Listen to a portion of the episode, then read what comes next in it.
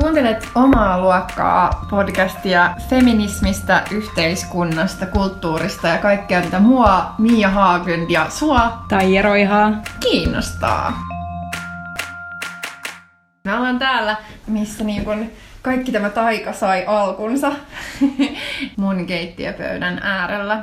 Ja tää nyt on meidän kahdeksas jakso. Aika kivaa. Aika rientää. Mä tota, oon just tällaisessa tosi intensiivisessä työkaudessa, jonka vastapainoksi mä toki tarviin kulttuurista ja ää, letkeää iloa. Eli mä oon tässä viime aikoina imuttanut ton, tota, tai en imuttanut, en oo siis katsonut sitä tota, ää, laittomasti, vaan, vaan ihan laillisesti Netflixistä, mutta RuPaul's Drag Racein yhdeksäs kausi on ollut sellainen, mitä mä oon tässä aika intensiivisesti katsonut. No, mä en kyllä ole kattonut. Voitko kertoa siitä Joo, vähän lisää? sehän on vähän niin kuin sellainen tota, America's Next Top Model ja sitten Project Runway, jossa sitten taas niin kuin vaatesuunnittelijat ää, kilpailee keskenään, niin vähän niin kuin fuusio niistä, koska tämä on drag queen ohjelma. Eli haetaan Amerikan seuraavaa super ää, drag queen esiintyjää. Ohjelmassa usein silleen tulee esille kans vähän vaikeampiakin teemoja, kuten esimerkiksi just äh, no, syömishäiriöt tällä edellisellä kaudella sai jonkin verran tilaa. Usein just tämän homoseksuaalisuuden ja sitten vielä rodullistamisen niin kun intersektio on aika, aika usein ollut eri, esillä siellä ja muutenkin niin kun minkälaista se on kasvaa poikana ja sitten nuorena miehenä ja sitten ehkä vähän vanhempana miehenä, joka niin kuin haluaa pukeutua tai pitää siitä, että pukeutuu näisten vaatteisiin ja, ja esiintyy. Ja tekee sitä ihan helkkarin hyvin. Siis ne on niinku aivan upeita artisteja mun mielestä. RuPaul's Drag Race hän on saanut jonkin verran, ja ihan aiheesta, siis kritiikkiä kausien vaiheessa, että siinä on esiintynyt kyllä jonkin verran niinku transfobista. Okay. ää, settiä. Musta tääkin on hyvä esimerkki siitä, että mitä pitää tehdä silloin, kun tavallaan huomautetaan, että hei, että tämä tavallaan jotkut jutut, mitä te sanotte, tai jotkut käytännöt, niin kun, että ne, niissä on ongelmia. Miten niitä on niin kun, myönnetty suoraan, mutta ainakin niitä on korjattu. On mun mielestä RuPaul ainakin myöntänyt, mutta ainakin tällä kaudella mukana oli transnainen ja sekin oli niinku aivan mahtava sellainen silleen voimaantuminen, että silloin kun hän tavallaan tuli ulos sitten taas tässä drag-yhteisössä transnaisena, niin hän ajatteli, että nyt häntä ei enää hyväksytä tavallaan tässä yhteisössä ja sitten kuitenkin niinku päätyi siihen, että kyllä hän voi olla niinku transnainen ja drag queen ja si- siinäkin silleen RuPaul niinku jossain vaiheessa sanoo just mitä helvettiä, että tämän koko jutun tarkoitus, drag queenien tarkoituskin on olla silleen, että et päästä pois niinku erilaisista just normeista ja laatikoista ja kaikki saa olla ihan mitä haluaa. Ja se, se on siinä mahtavaa. Toi on sinänsä tota, aika inspiroiva esimerkki. Mä en, en tosiaan seurannut, mutta on jotenkin kiva kuulla, että, että se voi toimia myös niin, että ihmiset ottaa jotenkin opikseen mm. sit kritiikistä, mitä ne saa. Et jotenkin tuntuu, että lähiaikoina on niin kuitenkin ollut niin vallitseva sellainen, että jos joku osoittaa jonkun epäkohdan tai osoittaa, että sun käytössä on ongelmallista, vaikka oli se sitten transfobian tai kulttuurisen appropriaation kannalta, kuten nyt käy niin kuin kuuma ajankohtainen keskustelu, niin ihmisillä on vaan niin jotenkin älyttömän kova halu vaan laittaa silleen, eikä nyt pystyy sanoa, että ei, ei, ei, ei, mitä te taas vouhkaatte on ihan turhaa. Tosi mahtavaa siis kuulla, että on myös niin kuin, tyyppejä, ketkä osaa ottaa opikseen, muuttaa Joo. toimintaansa paremmaksi. Joo, eli terveisiä vaan Sanna Ukkolalle, että voisi tota, Ottaa mallia ehkä Niin, tästä. nimenomaan ottaa vähän opikseen, että miten RuPaul on tota, diilannut tämän äh, call-auttaamisen kanssa, tämän transfobian call-auttaamisen kanssa ja tehnyt niinku, tavallaan siitä omasta ohjelmastaan ja siitä piiristä paljon inklusiivisemman. Okei, okay, toi on tosi hyvä kuulla. Ehkä voisin katsoa sitä myös. Kannattaa. Sitten mä oon myös lukenut näitä tota, depressiopäiväkirjoja, eli siis Anni Saastamoisen kirjoittamaa teosta. Itsekin tavallaan masennusdiagnoosin saaneena, niin tässä on vaan siis niin paljon tuttua. Tässä tota, kirjassa käydään niin kuin läpi sitä tavallaan vaiheittain, että minkälaista se on olla niin kuin ensin romahtaa, ymmärtää, että tavallaan mistä on kyse, hakee apua, miten vaikeaa se voi olla saada sitä apua, miten se on niin kuin aika kärsimystä, että silloin kun sä tavallaan oot siinä niin kuin pahimmassa tilassa, niin sit sun pitää niin kuin aloittaa joku kolmen kuukauden äh, hoitosuhde psykiatrin kanssa ennen kuin sä voit edes päästä terapiaan ja kaikkea, siis kaikkea tällaista, mitä se nyt on. Kannattaa sä, sä et ole hirveästi ehtinyt harrastaa tällaisia kulttuurisia iloja tai niin kun kirjojen vapaa-ajalla lukemista, vaan sun arki on ollut aika täynnä töitä. Työtä, tosi paljon, todella, todella, todella paljon töitä. Olen kyllä myös uh, lukenut, mutta mä oon kyllä viihtynyt jotenkin sellaisen hitaiden klassikkokirjojen, etenkin uh, Virginia Woolfin parissa. Jotenkin se on mulle aina lohtua tuova kirjailija aina silloin, kun jotenkin tuntuu, että kaikki muu ympärillä on jotenkin säätöä. Mutta joo, mulla on tosi paljon töitä. Mietin just tätä silleen, että mitä kuuluu kysymystä. Niin musta tuntuu, että aina kun joku kysyy, että mitä sulle kuuluu, niin mä lähden vastaan siihen niin kysymyksen mun niin työn kautta, että milloin on jotenkin liikaa töitä, milloin stressaa, milloin on jotenkin tosi kiireistä ja milloin ei niin tehdä mitään. Ja sitten joskus voi olla myös semmoinen niin hyvä, hyvä vaihe, että sattuu olemaan semmoinen hyvä flow päälle ja sitten se, sekin on aina se, mikä niin nousee ekana mieleen se on jotenkin ehkä vähän häiritsevää. Miksi? Mm. Että se jotenkin se määrittää niin paljon niin koko elämää, että, että se tulee myös ekana silleen kuulumisena yleensä aina mie- mieleen. Että... No tämähän on itse asiassa aika hyvä intro siihen, että mistä me aiotaan tänään puhua. Me aiotaan siis nimenomaan puhua tänään työstä.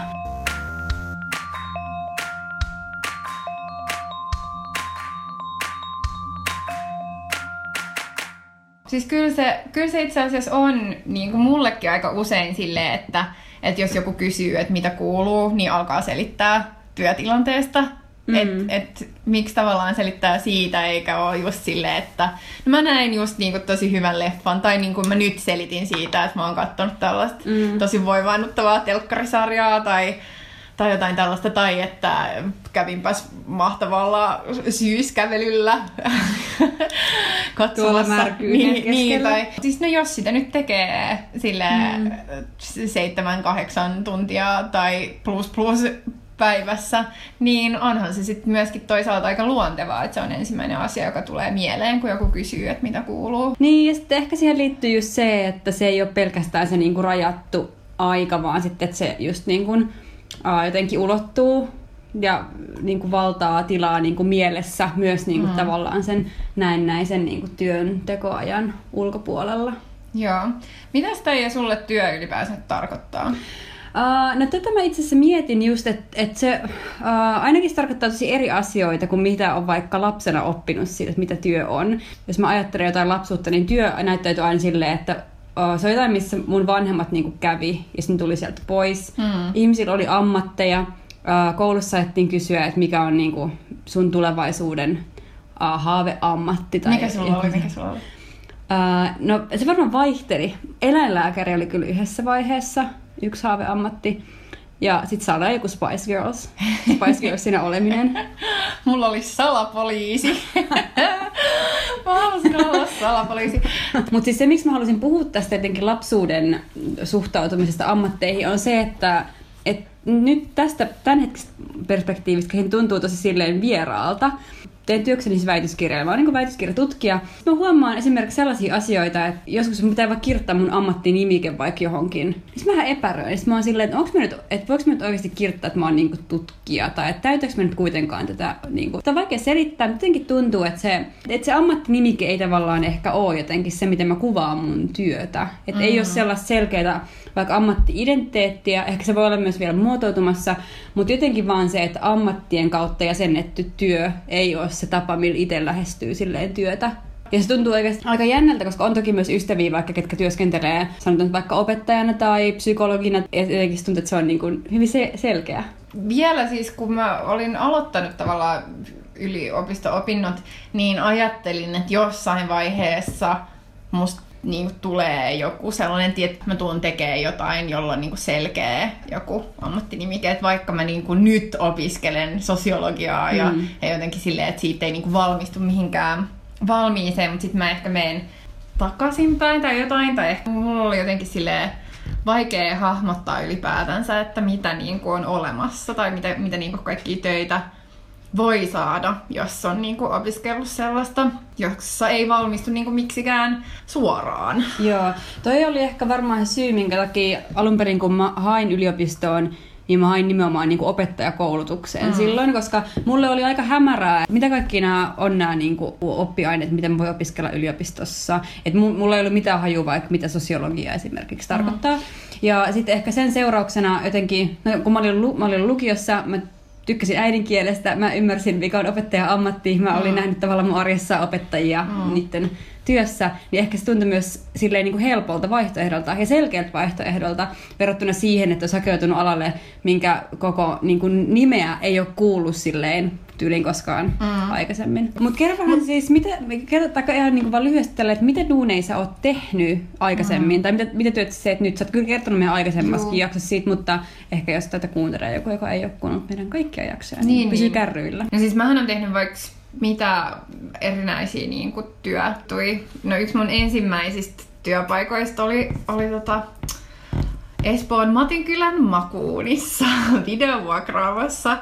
Ja sen jälkeen just mä oon ollut kauppakeskuksen infossa töissä kauan. Ja sitten kun mä olin yliopistolla, niin sitten mä menin eka meidän yliopiston kirjastoon töihin. Ja sitten mä olin meidän opintotoimistossa töissä. Ja sitten mä ajauduin niinku sieltä ää, yliopiston kansainvälisen vaihdon palveluihin ja sitten jossain vaiheessa mä tajusin, että mä en halua niinku tehdä tuollaista hallinnollista työtä. Se oli ihan ok silloin, kun tavallaan opiskelija, että se oli jotain, mitä teki niinku siinä sivussa, mutta sitten kun opinnot meni eteenpäin niin oli niinku lähempänä just jotain valmistumista ja sitten oli silleen, että hei, että, että tavallaan mä voisin niinku vaan jäädä tekemään tätä, että vaan se ovi oli niinku auki ja sitten mä ymmärsin, että mä en halua tehdä tätä. Mä vaan lopetin siellä yliopistolla ja sitten mä olin niinku jonkin aikaa tekemättä niinku mitään tavallaan palkkatyötä. Päädyin sitten eduskuntaan töihin ja sen jälkeen mä oon, ja ensin tota, kansanedustaja Silvia Mudigin avustajaksi ja sen jälkeen oon niinku tavallaan eduskuntaan liittyvissä ja politiikkaan liittyvissä töissä ollut viimeiset neljä vuotta ja nyt mä oon kaikkien Pohjoismaiden vasemmistopuolueiden yhteisjärjestön pääsihteeri. Meidän järjestön nimi on siis Pohjoismaiden vihreä vasemmisto. Ja kyllä mulla on siis viimeisen neljän vuoden aikana, just kun mä oon tehnyt poliittista työtä, niin se on myös, niin kuin, että mä oon tehnyt erilaisia työtehtäviä, että mä en tehnyt vaan sitä samaa neljä vuotta. Tavallaan sekin ehkä on niin kuin, nyt tämä kuulostaa tosi banaalilta sanoa silleen, että tätä nykypäivää.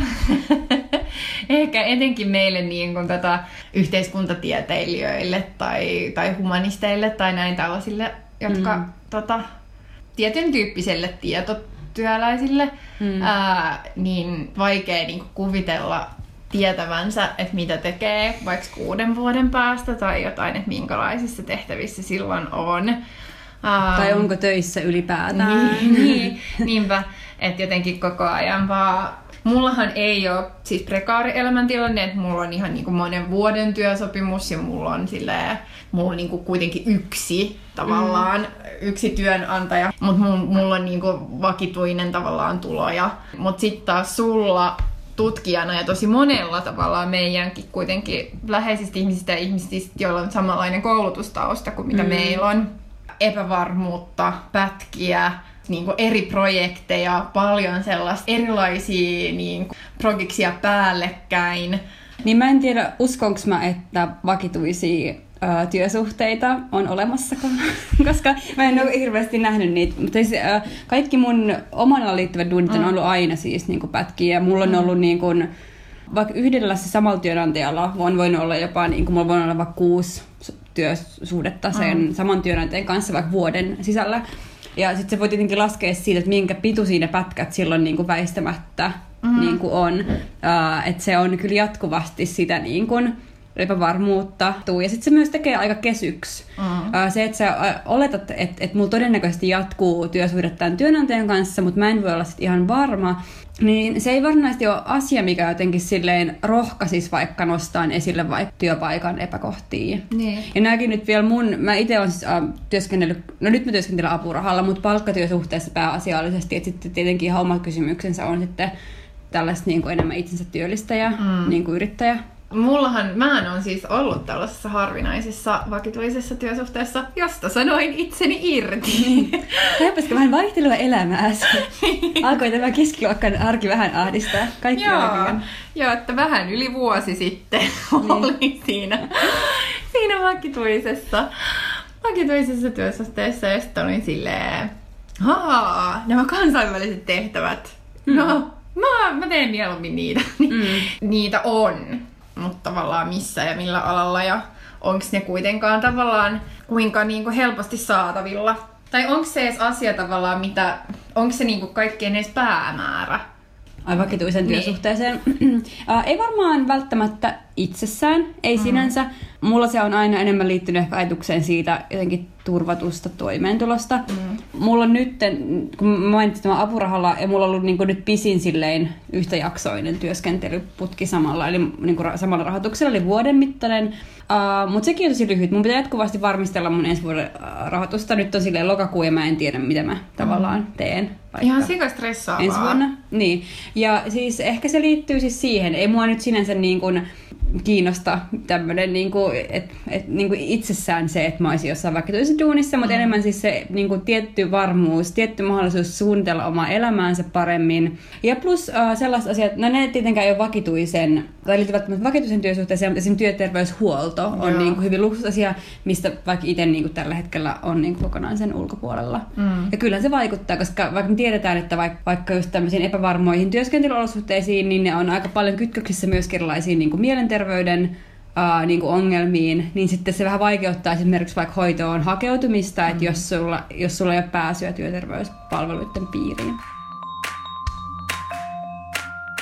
Ää, yksi asia, mitä mä oon jotenkin miettinyt, ää, no esimerkiksi eilen mä lopetin mun työt kymmeneltä illalla, ja musta tuntui silti, että mä en niinku tehnyt oikeastaan niinku mitään. Et sit mä ajattelin, että no, että mä oon käynyt tässä päiväaikana, mä kävin niinku vaikka joogaamassa ja, ja tota, pidin vähän, välillä vähän jotain pitempiä taukoja ja tälleen. Um, sitten toisaalta mä ajattelin, että no mä nyt joka päivä nyt sentään tee silleen duunia jonnekin kymmenen saakka. Um, ja siis jotenkin vaan tällaisia ajatuksia silleen, vaikka fakta nyt kuitenkin on se, että mä laitoin sille mun koneen kiinni, kyllä välttä menin silleen about uh, suoraan niin kuin nukkumaan. Ja mietin jotenkin tätä työaikaa tai sitä, miten se jotenkin silleen niin kuin hämärtyy. Ja siis ehkä just se, että kun mä oon tavallaan esimiesasemassa, vaikka mulla ei ole alaisia, mutta mä oon, oon tota, että kuitenkin kun mun, mun työ, mulla on niinku kokonaisvastuu pääsihteerinä niin kuin mun ää, tavallaan työnantajaorganisaation niin kuin kaikista asioista. Mä voin tehdä just jotkut päivät tosi pitkiä työpäiviä. Mä aika usein, kun mä oon vähän sen aamutorkku, niin mä niin kuin en aloita ihan super aikaisin. Ja sit jos mä en aloita tosi aikaisin työntekoa, niin sit mulla kanssa tulee tosi usein se fiilis, että, niin kuin, että mä en ole tehnyt mitään, vaikka mä olisin tehnyt niin kuin kymmenestä eteenpäin töitä. Mutta koska mm. jotenkin musta tuntuu, että mä olen nyt tosi laiska, kun mä aloitin vasta kymmeneltä, enkä yhdeksältä. Tai herran jästä, siis mä aloittaisin 10.30, mutta sit voi olla, että mä teen niin kuin just seitsemään asti töitä tai jotain. Mm. Et, et tota, ja just esimerkiksi kaikki nämä viikonloput, että esimerkiksi viime viikonlopun mä olin koko viikonlopun töissä. Nyt vaikka mä niinku rationaalisesti ajattelen, että mun pitäisi saada pitää vapaa-päivä, niin sit mulla on huono omatunto siitä. Ja mä oon miettinyt, että kun, siis kun nämä on jotenkin tosi vallitsevia ajatuksia, ja sitten jotenkin itsellä on sama, että jos joskus tekee tosi niin kuin pitkään töitä, niin se on se, että ei osaa ottaa sitä tavallaan pois sitten mm. niin kuin muista päivistä. Niin mietin, että, että se kyllä myös pitää yllä ihan niin kuin todella epärealistisia standardeja siitä, että mitä ihmisten pitäisi niin kuin jaksaa. Ja että se ei ole kyllä ihme, että jos silleen vaikka uupuu töissä. Ja se on myös aika niin kuin julmaa ajat- ajatella vaikka ihmisiä uh, kohtaan, ketkä on vaikka silleen vaikka pitkällä sairaslomalla tai ei vaikka niin kuin sairastumisen takia niin kuin vaan pysty tekemään töitä, mm. että miten niin kuin korkeaksi myös pal- niin kuin nousee silleen kynnys vaikka, niin kuin, tai että se jotenkin se ehkä kuilu sen niin kuin oman elämän ja sitten yhteiskunnan jotenkin sellaisten normien mukaisten vaatimusten välillä kasvaa kyllä aika tolkuttoman suureksi. Ja joskus miettii, että, että kyllä mä itsekin pidän yllä tällaisia mm. niin kuin puhetapoja, vaikka just tässä puhumalla, niin. Niin kuin valitsemalla esimerkiksi, että Aa, teinpä se eilen ihan helvetin pitkän työpäivän ja silleen niin kuin tavallaan ruokkii sitä niin kuin kertomalla myös niistä Mä mietin asioista. siis just ihan samaa, että sit tavallaan just tällä, tällä mun omalla toimintatavalla mä oon alkanut myöskin arvostaa tavallaan tehokasta aikaa enemmän kuin sellaista mm. niin kuin, että vaan jotenkin on pakko olla toimistolla tai jossain niin kuin työhuoneella mm. niin X määrä tunteja. Mutta joo, että just sä, että tavallaan kaikilla, kaikilla tällaisella puheella ja kaikilla niin kuin myös sillä omalla toiminnalla, niin mä taas luon, niin kuin uudistan tätä jotenkin supertyöntekijää. Tavallaan me esimerkit sille ihan ymmärrettävistä syistä tai meidän omien niin kuin, työtilanteiden takia mm. kumpuaa aika paljon just tällaisesta niin kuin, kuitenkin tietotyömaailmasta. Mutta mietin jotenkin, että ää, tätä jotenkin työn ja muun elämän sekoittumista pidetään niin kuin, usein tosi vahvasti nimenomaan tällaista prekaria tietotyötä määrittävänä piirteenä ja ominaisuutena. Mutta tota, mä mietin, että eihän tämä nyt kuitenkaan jotenkin tämä, että sä oot koko aika töissä ja sä odottaa niin kuin aivan mielettömiä uh, niin eihän nyt rajoitu tietenkään vaan tietynlaisiin duuneihin. Ja, ja siis itse asiassa se on aika ehkä aika outoakin, koska ehkä perinteisesti ainakin niin kuin vaikka Anna Kontulan luokkalakikirjan mukaan, niin tavallaan tämä on myös keskeinen ero silleen vaikka niin kuin työväenluokkaisten ja sitten keskiluokkaisten niin kuin vaikka duunien välillä, että kenellä on niin kuin oikeus niin kuin vapaa-aikaan, kenellä on, kenen niin kuin, työrytmien mukaan, kun yhteiskunta on niin kuin järjestynyt, kenen, ketkä niin kuin, on oletusarvoisesti vaikka viikonloppuina vapaalla mm. ja niin kuin näin poispäin. Ja tota, mä en tiedä, oletko lukenut Anna Kontulan luokkalakirjaa. Joo, joo. Tämä tuli Intokustannukselta viime vuonna ja Um, mun mielestä yksi kiinnostava esimerkki, mitä Anna Kontula analysoi siinä, liittyy just kauppojen aukioloaikojen laajentamiseen. Anna Kontula kirjoittaa esimerkiksi näin, että, että kauppojen aukiolon vapauttamisella on selvä sosioekonominen ulottuvuus.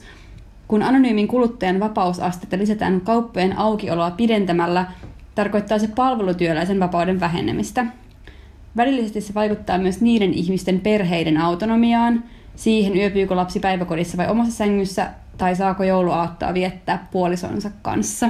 Siis silloin kun, ähm, kun keskusteltiin just tästä niin aukioloaikojen vapauttamisesta, niin oli niin pitkälti, ja siis nyttenkin tavallaan siitä, kun puhutaan ähm, ylityökorvauksista tai niin sunnuntai- tai viikonloppulisistä, niin puhutaan niin kuin aika monet eh, heittää sellaisia esimerkkejä, kuten niin kuin, että no, mutta eihän tällaisia niin kuin, sunnuntaihan on menettänyt merkityksensä tai ei tällaisia niin kuin, tavallaan vapaa-päiviä enää mm. ole, että kaikki pitäisi olla aina tavallaan saatavilla, niin tota, et, et ei niinku ajattele tavallaan sitä, että mitä se oikeasti tarkoittaa siis ihmisille, jotka niinku työskentelee niiden palveluiden piirissä, jotka sit pitää olla saatavilla 24H. Mm. Ja kuten Anna Kontula myös kuvaa tuossa kirjassa, että, että usein esimerkiksi niin perheet ja niin parisuhteet muodostuu tavallaan saman sosiaaliluokan äh, sisältä, mm. milloin tavallaan äh, paljon todennäköisempää, että samaan perheeseen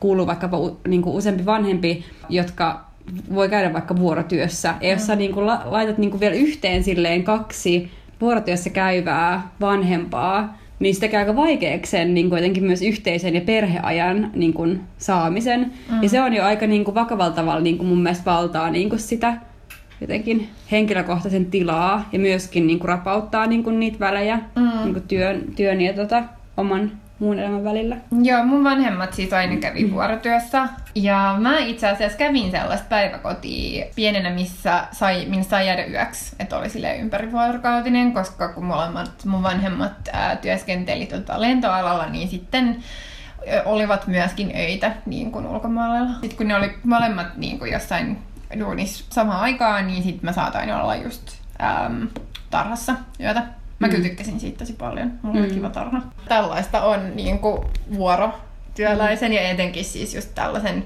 kun on kaksi vanhempaa, jotka tavallaan tekee tällaista työtä, niin sitten se, se arki voi olla. Mitä mulle tulee sitä mieleen on se, että jotenkin työhön liittyvät kamppailut, niin ne ei ole pelkästään kamppailuja toimeentulosta, vaikka ne on myös sitä hyvin merkittävällä tavalla, mutta ne on ratkaisevasti myös kamppailuja ajasta ja että se, että kenellä on oikeus vapaa-aikaan ja ennen kaikkea itse määrittää se vapaa-ajan ja työn rajat, niin se on myös aika keskeinen niin kuin luokkajakoja ää, niin kuin rakentava ja uusintava mekanismi. Sunnuntai-lisiä ja iltalisiähän on just perusteltu sillä, että ne tavallaan kompensoi sitä, että se normi vapaa-aika, eli illat ja viikonloput meneekin sit siihen työn tekemiseen. Mutta nythän on jo niinku väläytelty sitä, että näistäkin voisi tavallaan luopua, mm. koska nykyyhteiskunta nyt vaan vaatii sitä, että kaikki palvelut on saatavilla 24-7 niin kun ilman yhtään tavallaan reflektointia siihen, että mitä se tarkoittaa näille palvelualojen työntekijöille henkilöille, että niiltä leikataan esimerkiksi ensinnäkin... Jo niille... valmiiksi huonosta palkasta. Niin, huonosta palkasta, kaikki lisät pois, ja sitten kaikki se vapaa-aikakin mm. on poissa. Mm. Se on siis mun mielestä niin kuin ihan uskomattoman koppavaa tai jotenkin ihan hirveän silleen, tota, tai osoittaa just siis sellaista niin kuin ymmärtämättömyyttä, äm, tota, just niin kuin monen palvelualan äm, työntekijän jotenkin elämäntilanteeseen se, että just puhutaan näiden niin kuin lisien poistamisesta. Mä oon pakko tästä yksi esimerkki silloin, kun mä olin joskus aikanaan siivoojana. Ja sitten mä olin äh, työhaastattelussa äh, sitä duuni varten. Ja sitten se haastattelija oli silleen niin kuin mulle, selitti just näistä lisistä niin kuin alalla, mitkä on siis aivan surkeat. Mä en ehkä on varmaan jossain määrin lisääntynyt, mutta niin kuin varmasti surkeat edelleen. Ja se oli jotenkin silleen, että joku iltalisä silleen tyyli joku 60 senttiä tai jotakin niin kuin, siis tyyli euro. Tai mä en edes mm. muista niin kuin ihan tämmöinen naurettava summa. Se, että joo, että jos nyt ilta- ja yövuoroja tekee, niin tässä voi päästä ihan niin kuin, ihan niin kuin silleen tienata silleen mukavasti. Se että lol, että ei. Joo, ihan Sitten mä olin vaan jotenkin silleen, opiskelin ja olin yöt töissä siivoamassa jotain ja se oli ihan hirveetä silloin kun mä olin Makuunissa töissä, niin meilläkin oli silleen, siis Kelaa, meidän palkka oli 5,60 tunnissa. 5,60. Tästä on toki niin kuin joitain vuosia, mutta, mutta kumminkin. Ja sitten 5,60, niin 10, ei kun, siis anteeksi, 50 senttiä oli pääkaupunkiseutu lisää. Mm-hmm, koska no niin. he, he, täällä on niin kallista asua, niin pitää saada 50 senttiä lisää. Mutta se siis tarkoittaa sitä, että kaikki tyypit, jotka oli Makuunilla töissä pääkaupunkiseudun ulkopuolella, sai 5 euroa ja 10 senttiä tunnissa. Ihan vitu crazy. Mut hei, me saatiin lainaa leffoja ilmaiseksi. Ei varmaan syödä karkkia. Joo. No sitä ei oikeasti saanut, mutta kyllä me tehtiin sitä. Pitää vähän varastaa työnantajan. se on vaan oikein. Mua vähän häiritsee niin kuin itsessäni siis myös se, että tavallaan onhan mun helppo niin kuin vaikka tästä positiosta käsin niin kuin muistella sitä, miten niin kuin paskaa oli työskennellä silleen siivoajana, siivoojan työehdoilla, koska se oli mulle myöskin niin kuin ohi mm. menevä niin kuin elämänvaihe. Mä muistan silloin, kun Facebookissa oli joku tämmöinen niin kuin, joku lista, joku kymmenen e- edellistä duunia. Sitten mua jotenkin raivoistutti se ilmiönä vaan ihan tosi paljon, koska jotenkin siinä huoku semmoinen, että, että jengi listaa jotain niin, kuin, niin sanotusti paskaduuneja, missä ne on ollut. Ja sitten on silleen, kyllä jokaisen pitää, kaikki työ on arvokasta ja minäkin olen jostain täältä pohjalta aloittanut ja ihan omalla työllä niin kuin tieni ylös raivannut ei ihmiset varmaan sitä ehkä kaikki ajatellut sillä tavalla, mutta mulla vaan tuli niin vahvasti fiilis ja sitten se raivostutti mua, koska ne nyt on kuitenkin duuneja, missä ihmiset on. Siis silleen, niin kun...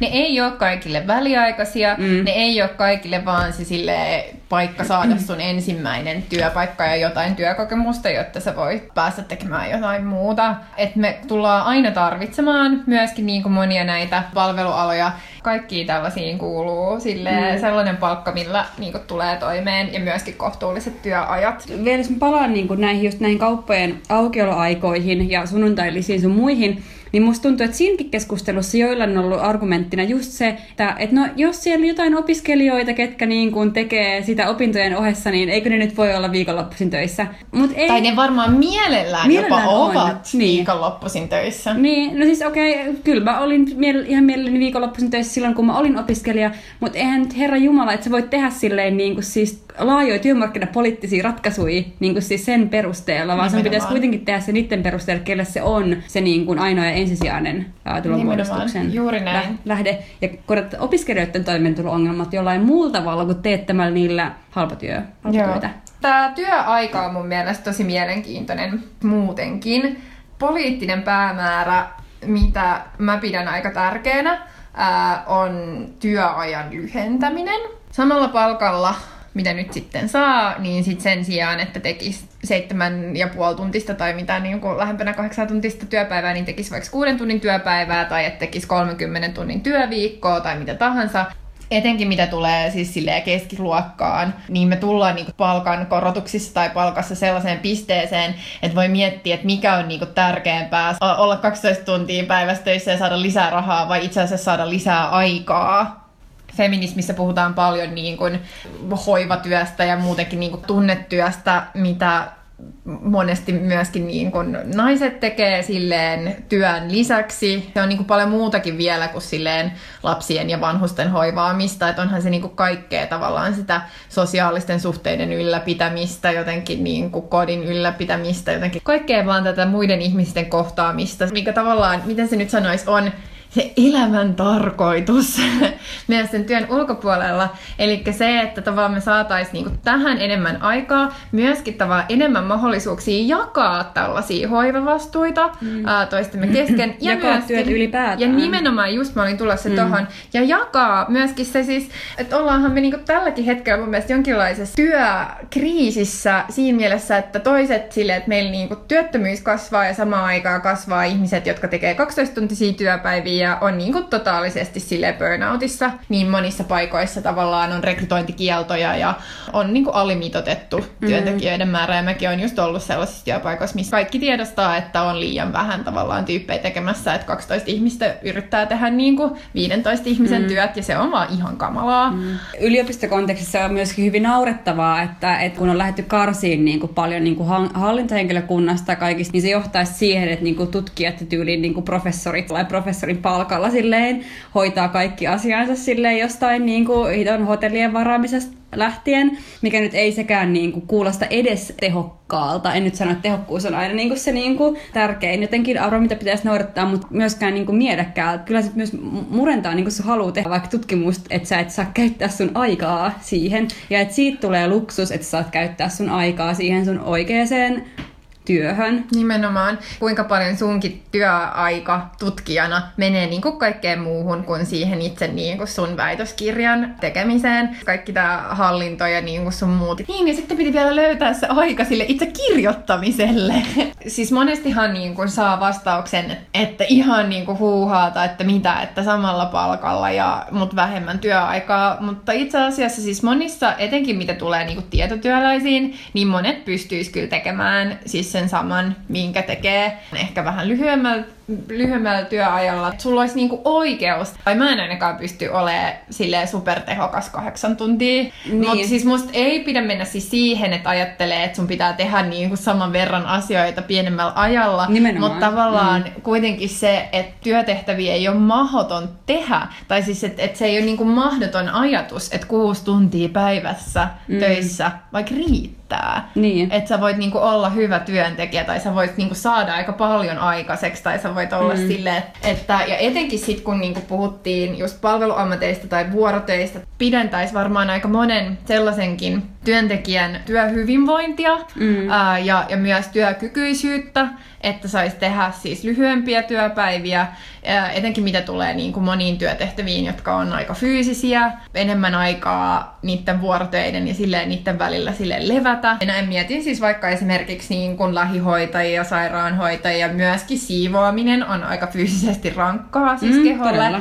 Tästä olisi varmaan aika paljon hyötyä. Siis sekä niin kuin mitä tulee ylipäätänsä työhyvinvointiin, että just näihin mm.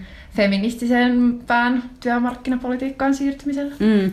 Joo, mä kyllä kannatan tosi lämpimästi työajan lyhentämistä, työn jakamista ja myös sitä, että robotit tekis entistä suuremman määrän niin kuin sellaisia duuneja, missä se olisi mahdollista, ja sitten se tuottavaan jaettaisiin. Mä odotan niin robotteja. Robotit best. niin, kunhan ne on vaan silleen niin kuin ihmisten hallussa eikä suuryritysten ja suurpääoman hallussa.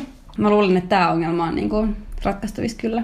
Um, se, mitä mä mietin, on, että um, työ jotenkin sekoittuu henkilökohtaiseen elämään tosi paljon muutenkin kuin vaan ajallisesti. Me ollaan mm. puhuttu aika paljon ajasta nytten, mutta jotenkin tuntuu myöskin, että se koko jotenkin oma persoona on silleen tosi usein niin kuin töissä. Mun mielestä tässä on jotain niin kuin hirvittävän kierroa, että mä ainakin itse kyllä tunnistan itsestäni, että, että mulla on aika tärkeää myöskin usein identifioitua sen mun nykyisten tai entisten duudien kautta, vaikka mä samaan aikaan on sitä mieltä, että se on tosi perseestä ja se on tosi niin kuin jotenkin ongelmallista, että niin kuin ihmisten niin kuin arvokkuus yhteiskunnassa määrittyy sen niin kuin työn kautta. Ja niin ei pitäisi olla, koska ensinnäkään se ei ole kaikille mahdollista, koska kaikki työt ei ole meidän yhteiskunnassa, niitä ei pidetä yhtä arvokkaina, niin se on tosi selvä hierarkia. Sitten mietin kuitenkin, että minkä takia, vaikka mä tiedostan tämän ongelman, niin miksi mä itse on koko ajan jotenkin silleen, että, että mä, ihan kun mä hakisin niin kuin jotain hyväksyntää, mm. sillä, että katsokaa, että mä oon niinku tuottava yhteiskunnan jäsen, vaikka mä itse toisaalta yritän murentaa sitä järjestelmää. Mutta toihan on vaan tosi inhimillistä. Tai siis näinhän me torjutaan tosi monen muunkin tavallaan normin sisällä. Että vaikka tavallaan tiedostaa ja haluaa purkaa sitä, mutta sitten se olisi mun mielestä sille yli ihmisyyttä, että ei ollenkaan toimi sen mukaan. Että tavallaan meidät on myös sosialisoitu niinku pitämään tavallaan just sitä, sitä työtä niin arvokkaana, Ähm, ja just niin, kuin niin sellaisena sun minuuden ja identiteetin ja jotenkin sun just nimenomaan arvon yksilönä, niin sen määrittäjänä. Mm. Ja, ja niinhän se on siis itsekin tavallaan se, että, että joskus kun mä tunnen tosi paljon epävarmuutta tai, tai koen, että mä oon epäonnistunut jotenkin työelämässä tai töissä, niin sitten mä koen että melkein sille fyysisesti, että miten se jotenkin niin se epäonnistuminen menee sille mun koko vartaloon. Ja sitten se menee niin kaikkiin asioihin, että sitten mä koen, että mä oon epäonnistunut myös niin jotenkin ystävänä tai että mä oon epäonnistunut niin kuin vaan, että kaikessa ja mun koti on sotkunen ja mä oon, en mä tiedä, siis, siis mm. sitten jotenkin silleen ja just, että kaikki muutkin varmaan näkee, että kuinka niin kuin epäonnistunut Joo. tyyppi mä oon, vaan sen takia, että on ehkä unohtanut laittaa sähköpostin tai siis että jotain, jotain niin kuin, että on vaan niin kuin mokannut jotain töissä tai... Niin, mua jotenkin aina ahdistaa siis se, että mä oon aika varma joka ikinen kerta, kun mä oon kirjoittanut jotain, että, että nyt kun mä laitan tän silleen, joko että julkaistaan julkaistaan tämän pientä jonnekin seminaariin tai jonnekin. Oh.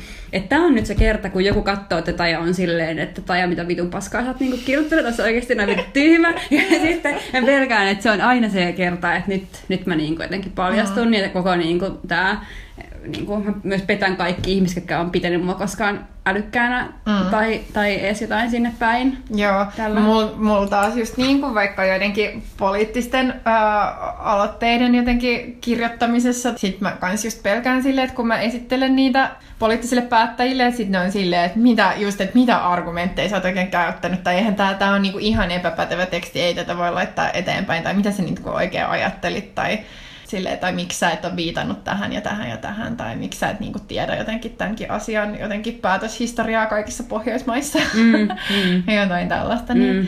niin kyllä siinä tulee, menee niin kuin vaan tosi epävarmaan tilaan. Mm. Ja mä tiedän itse, että mäkin tarviin siis tavallaan aika paljon niin kuin kannustusta ja kehumista mun työssä, koska jos mä en niin kuin saa mitään palautetta, niin mä jotenkin menee, se tulee sellainen oletus, että jos joku ei sano mitään, niin sit se on huonoa. Mm.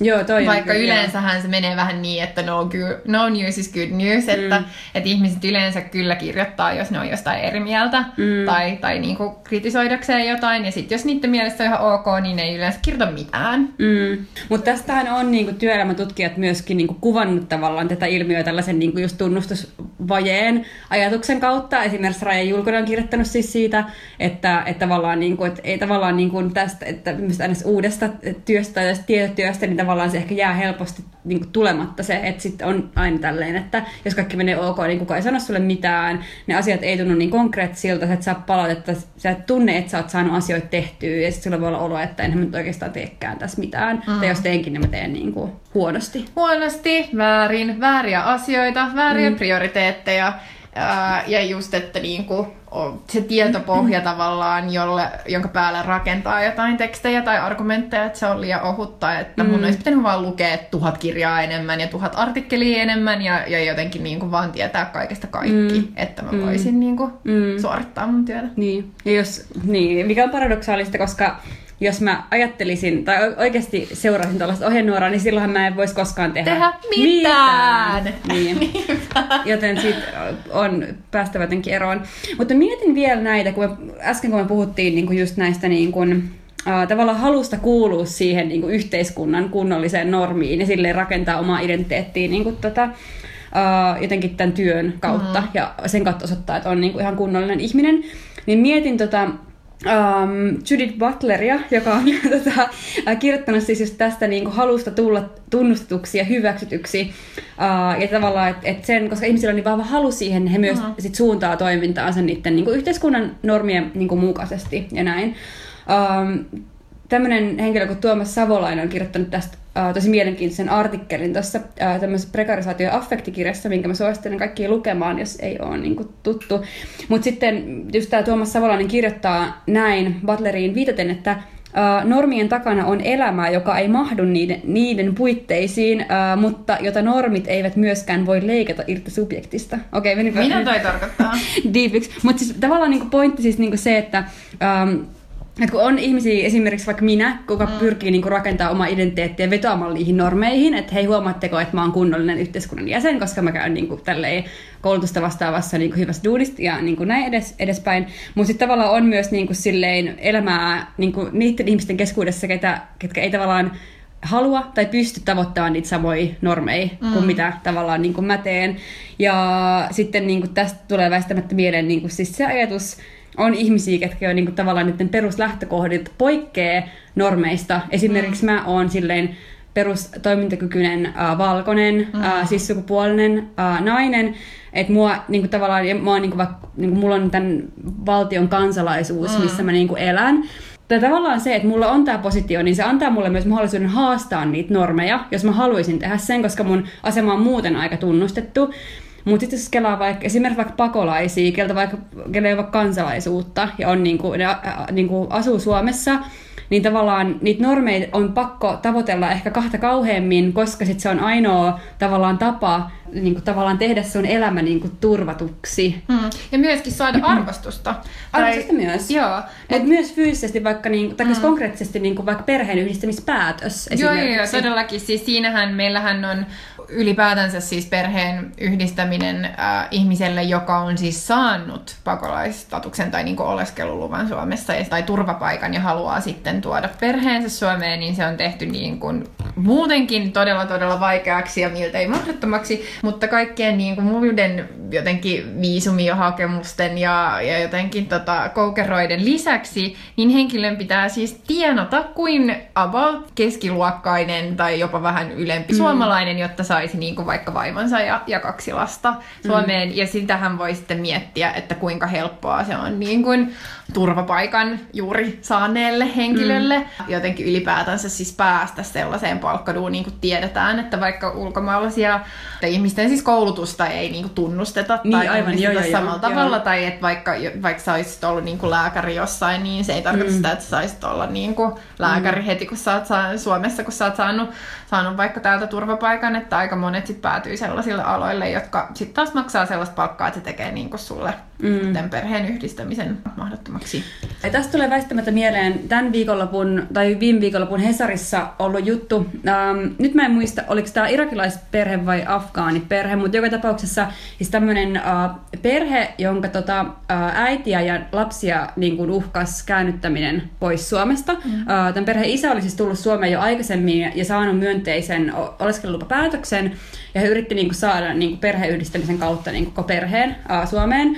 Uh, Mutta ongelmaksi muodostui yllätys, yllätys, yllätys nämä niin tulorajat. Mm. Eli tämän perheen isä, hän kävi niin kuin osa-aikatöissä ja se ei tavallaan riittänyt tavallaan niin kuin täyttämään sitä tulorajaa, mikä edellytettiin. Ja tämä ongelma tavallaan niin kuin lopulta kyllä ratkesi niin kuin sille hyvällä tavalla, että tämä perhe niin kuin saatiin Suomeen, taikka että sai, niin kuin, lapsi, lapset sai kansalaisuuden mm. ja niin kuin näin, mutta, tota, mutta sitten tämä isä kuitenkin joutui menemään sellaiseen duuniin, missä joutuu olemaan silleen tyyliin joku niin kuin kymmenen, tekee tämän kymmen mm. tuntista ää, päivää, että hän saa niin kuin, tavallaan sen tietyn, täyttää sen tietyn tulorajan, mm. mikä taas asettaa niin kuin, uudenlaisia kysymyksiä, että mitä me niin kuin, edellytetään tässä yhteiskunnassa ja keneltä. Että me ol, että täällä on kuitenkin AY-liike vaikka taistelu aika pitkään, että saataisiin edes niin kuin, kahdeksan tunnin työpäivä, niin nyt tavallaan Suomen valtio laittaa edellytyksiä, että ihmisten on käytännössä, niin kuin, että kahdeksan tunnin työpäivä ei välttämättä edes riitä siihen, että saat sun perheen tänne, mikä on aivan käsittämätöntä. Niin, tai siis se tekee siitä luokkakysymyksiä kysymyksen. Niin. Että esimerkiksi siis, jos sä oot vaikka jossain palveluammatissa, joka vaan niin kuin ei maksa sellaisia, siis vaikka sä pääsisit sun, niin kuin,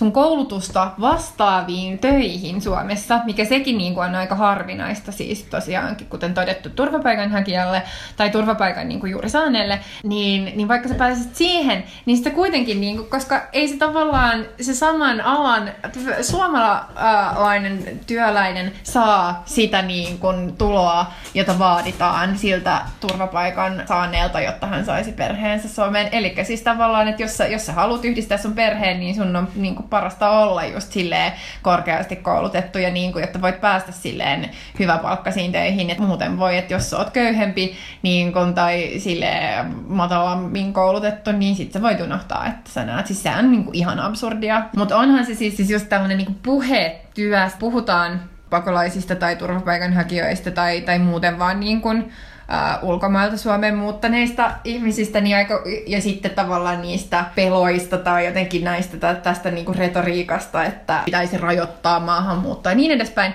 Ja sitten jos tuodaan niin kuin esiin tällaiselle ihmisille, jotka niin kuin, uh, tota, viljelee tällaista maahanmuuttokielteistä retoriikkaa, niin erityisiä keissejä. Hän on silleen, niin mutta toi tyyppihän on töissä, jo en mä tota tarkoita, että kyllähän mm. se saa tulla. Mm. Tai toi, toihan on just niin kuin kunnon kansalainen, koska se on niin kuin, äh, osoittanut, että se voi saada työpaikan. Että vaan nämä lorviat, lorviat, niin kuin mm. niitä me ei haluta. Kyllähän se on siis just palatakseen siihen, että, että myöskin tämä tunnustus, että, että sut niin kuin hyväksytään mm. ihmisenä, mm. jossa siitä oot oot, oot niinku työelämässä. Mutta kelaa, että sä tuut siis jostain niinku, vaikka maasta, jossa on niinku sisällissota, sulla on voinut olla siis mitä tahansa tapahtunut just sun sukulaisille, sun lähiperheelle. Sä oot saattanut olla niinku pakolaisleirissä jossain toisessa maassa vielä jonkin aikaa ja sitten vasta lähtenyt sieltä eteenpäin. Niin näin, että se, niinku se trauman määrä mikä sul on, ja sit sut odotetaan, että mut sun pitää nyt olla niinku heti päästä työelämään ja olla työkykyinen, koska muuten mm. me ei mm. niinku arvosteta sua ihmisenä. Ja siis tavallaan niinku se myös juontaa juurensa siis siitä, että et, et työ nähdään niinku meidän yhteiskunnassa niinku niin vahvasti silleen kunnollisuutta jotenkin normittavana, tai ylipäätään niinku normittavana asiana, mihin niinku täytyy pyrkiä.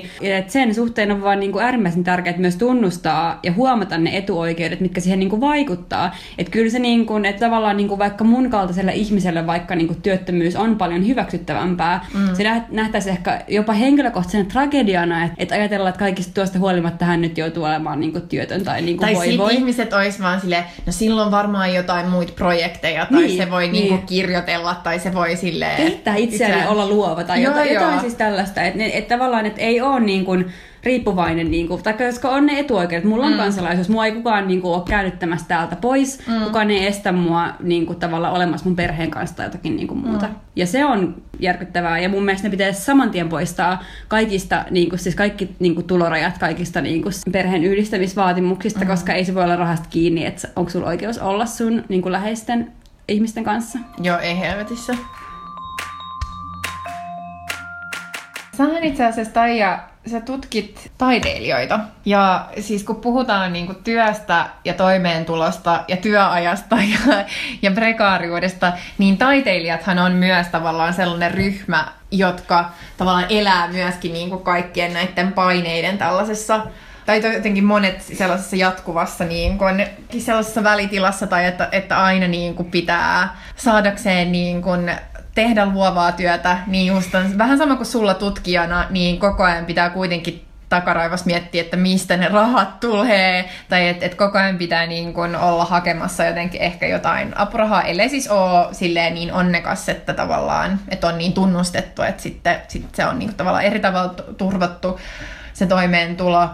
Mutta just se, että, että sä saatat elää niin kuin monesta eri tulonlähteestä, että sä saatat saada niin kuin jotain tekijänoikeuskorvauksia ja sitten sä saatat saada niin kuin jotain keikkapalkkioa tai myyt jonkun yksittäisen teoksen tai just se, että sä voit, jos sä vaikka teet jotain kirjaa, niin sitten sä saat niin kuin yhtäkkiä ison rahan, mutta sitten sen pitää sille riittää tosi pitkään ja sä et tiedä oikeastaan, että kuinka pitkään. Plus viisi saakka viisi. Niinpä, niinpä, niinpä, niinpä. Mm. Mutta haluaisit vähän puhua siis siitä tai avata, että nyt mm minkälaiset, niin kuin, minkälaisessa tilanteessa. Tai siis mua kiinnostaa siis vain siis tämä tota, tavallaan taiteilijat työntekijöinä. Niin. No siis, mä en tiedä, haluatko nyt kuulla lue, luennon, koska tämä tietenkin kuuluu aiheeseen vähäpiirimisen tiedän jonkin verran, mutta no siis voi vaikka lähteä siis liikkeelle siitä yhdestä syystä, mikä mua kiinnostaa sen aiheen tutkimisessa, ja se liittyy siis siihen, että taiteilijoita ja taiteellista työtä, niin, niin kuin tietysti mielessä taiteilijat on nähty tavallaan tämmöisen NS uuden työn eräänlaisen niin prototyyppinä. että siihen liittyy plus, tai ei pelkästään niin tämä niin elämän ja toimeentulo epävarmuus, mutta siihen liittyy myös sen työn niin kuin luova sisältö.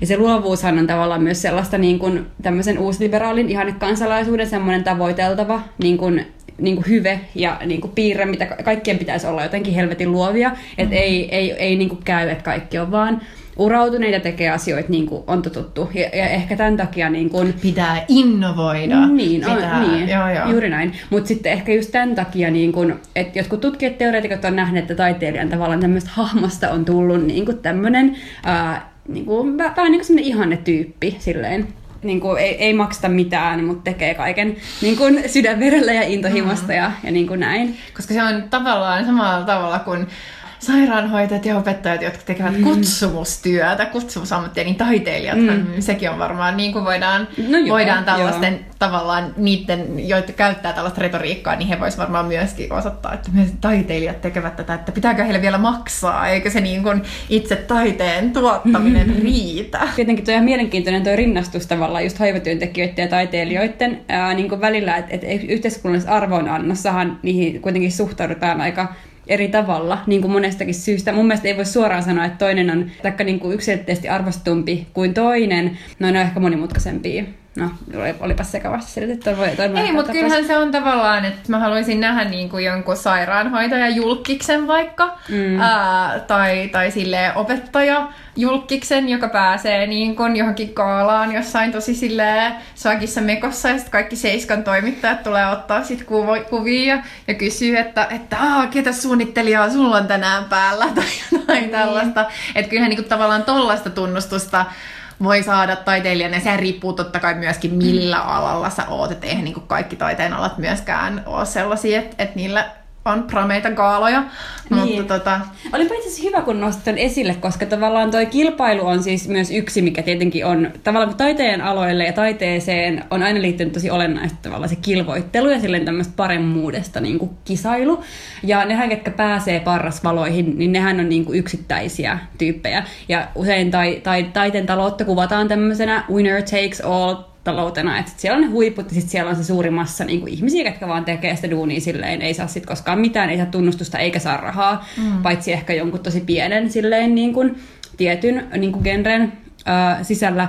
Ja sehän myös on niin kuin, tavallaan tälle meidän työelämälle myös laajemmin semmoinen ehkä niin kuin, iso trendi, mm. että pitäisi olla aina jotenkin tosi niin kuin, hyvä ja super ja ei riitä, että on niin kuin, keski, ää, keskiverto. Niin, tämähän on vähän sitä teemaa, mistä me puhuttiin tota, uh, meidän ensimmäisessä jaksossa, eli just tästä niin kuin menestymisestä. Ja, mä, mä en mä tiedä, mä haluaisin nähdä ehkä enemmän just silleen keskinkertaisuuden mm. niin kuin ylistämistä tai silleen, että sen jotenkin silleen juhlimista. Mm.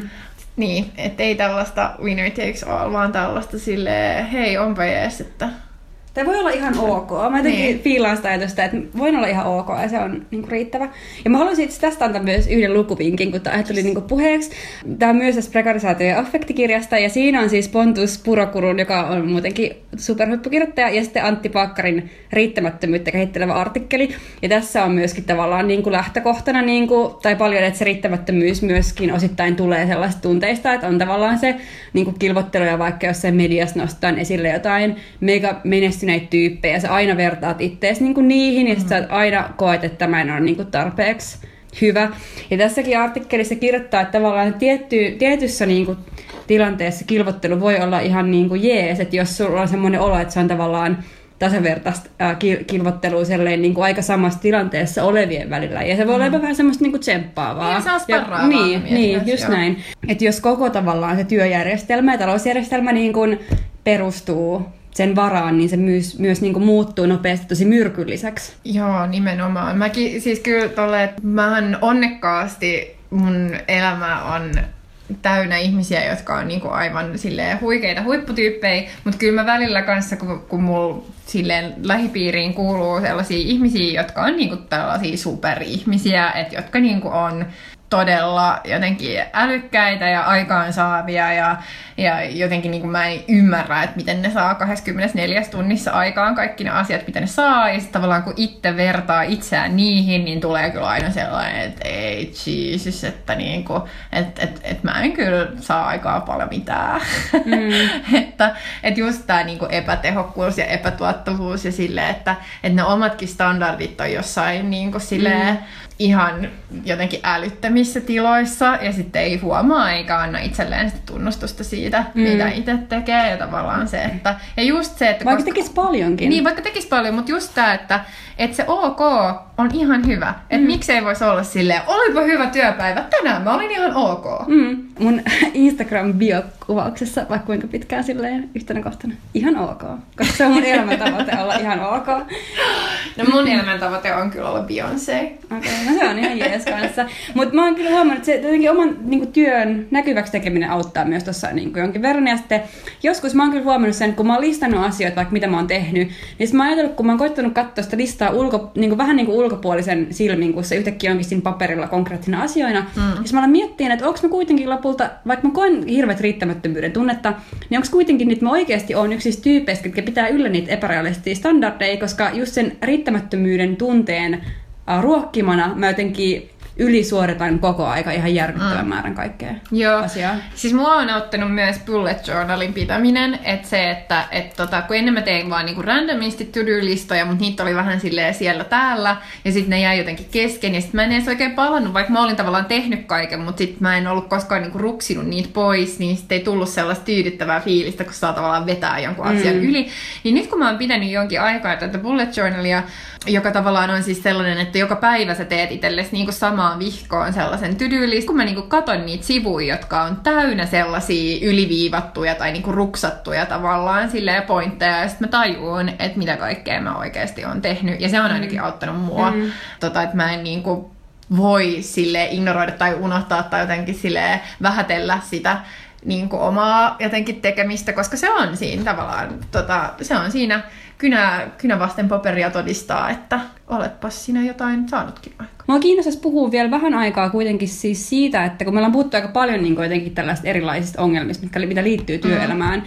niin äh, vaikka tällaiset kenttä on niin yksilötasolla tosi niin tarpeellisia, mutta kyllä näihin tarvitsisi myös niinku rakenteellisia ongelmia, koska se ongelma on usein myös se, että tällaiset työelämään liittyvät ongelmat pelkistää niinku yksilön ajanhallintaa kysymyksiksi pelkästään, mitä ne tietenkään ole, vaan meillä on, koko järjestelmä rakentuu sellaisen ajatuksen pohjalta, että se vaan niinku synnyttää että koko ajan niinku uudestaan.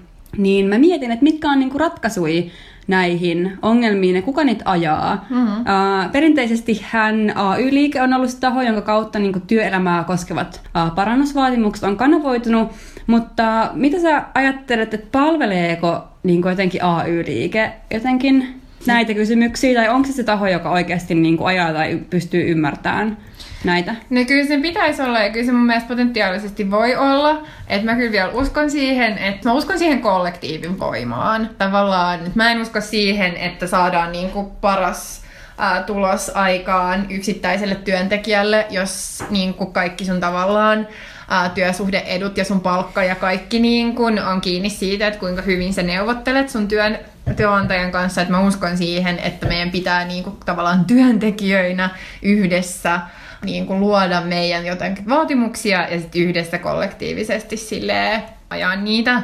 Tota, että tavallaan sen, niin mä uskon siihen jotenkin organisoituneeseen AY-liikeajatukseen, mutta se, että ajaako meidän AY-liike tavallaan Suomessa tällä hetkellä, vaikka esimerkiksi meidänlaisten työntekijöiden tai prekaarien tai pienitulasten tai, tai just niin kuin itsensä työllistäjien tai epätyypillisissä työtilanteissa olevien asia, niin ei todellakaan aja. Se on niin kuin todella sääli ja varmaan ehkä tästä tulee jotain palautetta tota, jotain kuuntelijoilta, mutta mä kyllä koen sen niin, että AY-liikkeellä on niin kuin todella paljon tekemistä, tai siis päivittämistä niin kuin siihen, että saa itsensä 2000 vuoteen 2017 ja niin kuin katsoo sitä, että minkälainen tavallaan työelämä meillä on tällä hetkellä ja mihinkälaiseksi se on muodostumassa, siis, koska sehän on, menee vaan enemmän ja enemmän just siihen suuntaan, että tavallaan se, että jos pelkästään puhutaan niin kuin vakituisten työntekijöiden työedusta ja niiden niin kuin mahdollisista palkankorotuksista, niin sitten me jätetään aika helkkarin iso osa niin kuin työntekijöistä sen mm. ulkopuolelle. Et eihän myöskään niin kuin se, että sä, tyk- et, et sä oot tavallaan freelanceri tai että sä teet niin kuin projekteja tai että sä teet niin kuin useammalle tavallaan työnantajalle jotain mm. tai juttui, pitäisi tarkoittaa sitä, että sulla ei ole työterveydenhuoltoa, mm. että sä et tiedä niin kuin mistä sun, tai siis että sä et voi tavallaan, niin kuin, sä pelkäät, että mistä sun vuokra ja niin kuin ruokaraha rahat tulee sille kolmen kuukauden päästä. Et sen mm-hmm. takia mun mielestä esimerkiksi perustulo olisi todella tärkeä mm. asia. Ja mun mielestä AY-liikkeenkin pitäisi ajaa nimenomaan tätä perustuloa. Mm. Mutta tavallaan kaikilla olisi joku turvattu toimeentulo, joka niin kuin antaisi tavallaan joustavuutta tähän tilanteeseen, missä niin, kuin niin monet, että et sittenhän se niin kuin voisit tavallaan vielä vapaammin liikkua työmarkkinoilla, jos sä tiedät, että sä mm. saat sun joka kuukausi vaikka sun, sun vuokran mm. maksettua, ja sitten se säästäisi ää, myöskin silleen aika paljon ää, julkisia resursseja, että niin kun ei joudu siis toimeentulotuelle. Tai mm. silleen pelkästään sen takia, että sä oot parin projektin välissä, että sit, sit tavallaan sosiaalityöntekijöillekin niin irtoaa aikaa tehdä sitä itse sosiaalityötä, eikä vaan silleen... No nythän siis toimeentulotuki, kun on siirtynyt Kelaan, niin tavallaan ei myöskään enää... He ei tee enää sellaista niin pelkästään, että kumileimasin NS mm. niin tukipäätöksiä, mutta mut kuitenkin, että tästä järjestelmästä voidaan niin saada paljon järkevämpi. Mutta mähän on siis itse myöskin siis henkilökohtaisesti tympääntynyt AY-liikkeeseen siinä mielessä, että, että mä itse tota, yhteiskuntatieteilijänä kuulun niin kuin Akavalaiseen liittoon, eli yhteiskunta-alan korkeakoulutettuihin, ja Akavan, ää, Akavahan siis johtaa, tai sitä johtaa Sture Fjeder, joka on siis profiloitunut mediassa siihen, että hän on esimerkiksi pienituloisten jotenkin niin vihaajana. vihaajana niin, ja myöskin silleen tavallaan just niin kuin, että ei ymmärrä kyllä tätä tavallaan prekaaria, prekaaria työelämää ollenkaan, eikä niin kuin nuorten asemaa työelämässä ollenkaan, mm. eikä silleen ylipäätänsä, niin mä tavallaan aktivoidun itse AY-liikkeessä sen takia, että mua ärsytti Akavan johtohahmo niin paljon, että mä halusin vaikuttaa siihen, että se tavallaan lopettaa. Mm. Me saadaan vaihdettua se, ja että me oikeasti niin kuin, saadaan kiinnitettyä huomioon paljon enemmän näihin mm eri ihmisiin. Niin. Tästä oli nyt aika pitkä Niin, no mä haluaisin vielä sanoa siis sen, että mun mielestä AY-liikkeen pitäisi kyllä rohkeasti, rohkeasti ja rohkeammin ottaa kantaa myös tiettyihin muihin kuin suoraan niin kuin työelämän poliittisiin kysymyksiin. Esimerkiksi vaikka, kun puhuttiin aikaisemmin näistä niin kuin vaikka perheen yhdistämisten tulorajoista, niin mun mielestä AY-liikkeen pitäisi olla siinä niin kuin vahvana niin kuin tavallaan ottamassa osaa siihen keskusteluun ja nähdä, että minkälaisia syy-seuraussuhteita on sillä, että kun mm. ihmisiltä edellytetään vaikka tollaisia kriteerejä, jotta ne voisivat saada perheen Suomeen, niin mitä se tarkoittaa niin kuin tosielämässä ää, mm. ihmisten niin kuin, työolojen teen. Että jotenkin pitäisi nähdä niin kuin myös yhteiskunta niin kuin kokonaisena. Että ei ole olemassa ihan niin kuin jotenkin, tämä, jotenkin tämänhetkinen työelämä niin kuin sekoittuu mm. meidän omissa mielissä meidän niin kuin henkilökohtaisen kanssa, niin niin sekoittuu myös yhteiskunnassa. Mm. Ei ole silleen, että, että on työelämä ja sitten on kaikki muut mm. politiikan lohkot. Että kyllä niillä on myös vaikutuksia niin kuin toinen, toinen toisiinsa. Mä kyllä sanon tämän nimenomaan siis siitä näkökulmasta, kun vaikka mäkin on silleen niin jotenkin tietyssä määrin niin kuin kritisoin niin kuin AY-liikettä, mutta se ei johdu siitä, että pitäisin sitä turhana, vaan se enemmän johtuu ja niin kuin on seuraus siitä, että pidän sitä äärimmäisen tärkeänä, pidän sitä äärimmäisen arvokkaana asiana ja mä oon sitä mieltä, että niin kuin me tarvitaan välttämättä joku niin kuin kollektiivinen voima, jotta voidaan vastata näihin kysymyksiin, niin se ehkä turhautuminen on vaan niin kuin jotenkin seurausta siitä, että niin kuin kokee vähän niin kuin myös, on vähän niin kuin myös surullinen niin kuin siitä, mm. että niin kuin mulla on semmoinen olo, että se niin kuin liikkeenä ei pysty tällä hetkellä kokoamaan ihmisiä niin hyvin yhteen, kun sen ehkä pitäisi. Tai siis ei edes ehkä, vaan niin pitäisi. Niinpä. Mutta tavallaan tarpeellinen niin kuin yhteiskunnallinen voima, ylipäätänsä organisoitumismuoto, mm. se musta kyllä on. Ehdottomasti. Niin. No, onko sulla vielä jotain tota, oman elämän vinkkejä tai just tällaista, että, että miten, miten silleen selvitä tässä nykypäivän kaoottisessa työelämässä ja vaativassa? No, mä oon vähän sitä mieltä, että niinku, tämä on aihealue, missä mä en hirveästi halua vinkata siinä mielessä, mm. koska se helposti just vie sen niin kuin, tosi silleen henkilökohtaiselle tasolle. Mutta mä silti, kyllä mä nyt silti nyt sanon jotain Mun mielestä tärkeimpiä aina on mä sitten työskennellyt siellä jossain kaupan kassalla tai sitten niin kuin tutkijana, niin kaikkein tärkeintä on aina ollut se, että niin kuin pitää yhtä niin kuin mm. työkavereiden kanssa ja kysyy niiltä ja juttelee niiden kanssa, koska siis sen kautta myöskin sellaiset niin kuin yksin koetut asiat, ää, niin ne tulee näkyväksi. Yhtäkkiä huomaakin, että a, kappas, että ei tämä olekaan niin kuin mun henkilökohtainen ongelma, vaan tämä on meidän kaikkien ongelma. Ja et mäkin on ollut useimmilla työpaikoilla, vaikka missä ei ole ollut vaikka luottamusmiestä tai, ää, tai näin, ja että parhaimmillaan se on myös johtanut siihen, että me ollaan sinne työpaikalle vaikka sellainen niin kuin saatu. Tietenkään se ei ratkaise kaikkia maailman niin kuin ongelmia, mutta, mutta se on mun mielestä yksi niin kuin hirvittävän uh, tärkeä. Mm. Et niin kun me puhuttiin aikaisemmin siitä kilpailusta, Joo. niin tavallaan että sitä on joskus vaikea, että kun on tavallaan niin paljon kilpailua, niin jotenkin se hämärtää joskus sitä niin kuin, jotenkin haluaa ehkä toimia solidaarisesti omien työkavereiden kanssa, koska jos vaikka samalla työpaikalla useampi tyyppi kilpailee siitä, että kuka saa sen niiden työsopimuksella vaikka jatkoa, mm. niin on tosi helppo niin kuin, kääntyä toisiaan vastaan. Ja silloin pitäisi jotenkin vaan niin kuin, päästä siitä yli ja sitten niin kuin, jotenkin niin kuin, puuttua siihen ongelmaan eikä, eikä niihin niin kuin, kollegoihin, ketkä on siinä samassa paskassa tilanteessa, kun sä myös itse oot. Niinpä. Mä jatkan tuosta äh, tota, siinä, että ähm, et just tästä niin kehumisesta, että muista siis kehua myös sun äh, omia työkavereita ja niin kun mä itse ainakin tykkään luoda sellaista työkulttuuria, missä silleen myöskin, että kaikki kokee, että, että, niitä, niin kun, että ne nähdään ja että niiden työllä on just, että niitä arvostetaan ja silleen, että niitä voi tehdä ihan pienillä asioilla, mutta siis se tarkoittaa ihmisille vaan ihan sika paljon, että ne saa positiivista palautetta siitä, mitä ne tekee niiden työstä ja, ja että kokee, että joku niin kuin arvostaa niitä työpaikalla, että että olisi ehkä sellainen, että se niin kuin helposti vaan, kun keskittyy just siihen omaan ja on stressaantunut ja on liikaa, niin sitten ei oikein huomaa muita, niin mm. just tämä solidaarisuutta ja kehuja työpaikoille. Mutta ehkä tämä oli tavallaan tämä, mitä me nyt, että meillä oli annettavaa tästä aiheesta, mutta ihan jakson lopuksi niin mä haluaisin ää, kertoa vähän uutisia. Tämä jakso, kuten te nyt olette ehkä tässä vaiheessa jo huomanneet äm, tätä jaksoa, niin me ollaan saatu vähän ryhtiä rakenteeseen.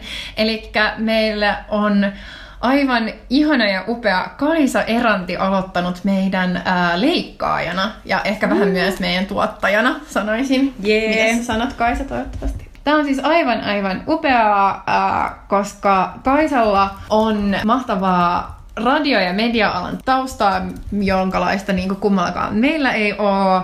Ja Kaisa on muutenkin silleen aivan huikea tyyppi, joka on esimerkiksi kirjoittanut sen gradun äh, body positive liikkeen kaupallistumisesta ja yleiseen suhtautumisesta siihen. Kaisa tosiaan asuu Lontoossa, niin on vähän silleen fyysisesti niin kuin erillään meistä. Mutta ehkä tämä on niin kuin, me voidaan ottaa meidän silleen kansainvälinen jotenkin maailmanvalloitus tällä, että että meillä on niin kuin lontoolainen tota, leikkaajatuottaja. Onpa sitten international. tosi, tosi international. Uh, ensi kerralla uh, on myös uh, spessujakso luvassa, koska se on live. Joo, se on siis Femfissä, eli feministisessä foorumissa äh, Helsingissä 21.10. Uh, seuratkaa meidän somekanaviin, niin saatte tietää lisää, että mistä te voitte kuulla sen livenä, jolle te pääse paikan päälle. Ja tulee SoundCloudiin, mutta ei varmaan saman tien. Mutta Ei, tota, ei tule ihan saman tien. Se tulee varmaan niin kuin vähän sille leikatussa versiossa sitten niin podcast-jaksoksi. Mutta me siis tosiaan meidän Facebookissa ää, tota, striimataan se heti Facebook-livessä siis samaan aikaan. Mm. Ja sitten tosiaan sinne feministiseen foorumiin voi tulla ihan paikan päällekin kuuntelemaan, kun me puhutaan feministisistä liikkeistä ja feminismistä liikkeissä. Yes. Ja silloin meidän kanssa on siis äh, Hanna-Marilla Sidan ja Marissa Varmavuori, eli meillä on myös kaksi vierasta. Se on mahtavaa. Yes. Toivottavasti nähdään siellä tai päästä kuuntelemaan etänä. Eli ensi kertaan. Yes. Heippa! Heps!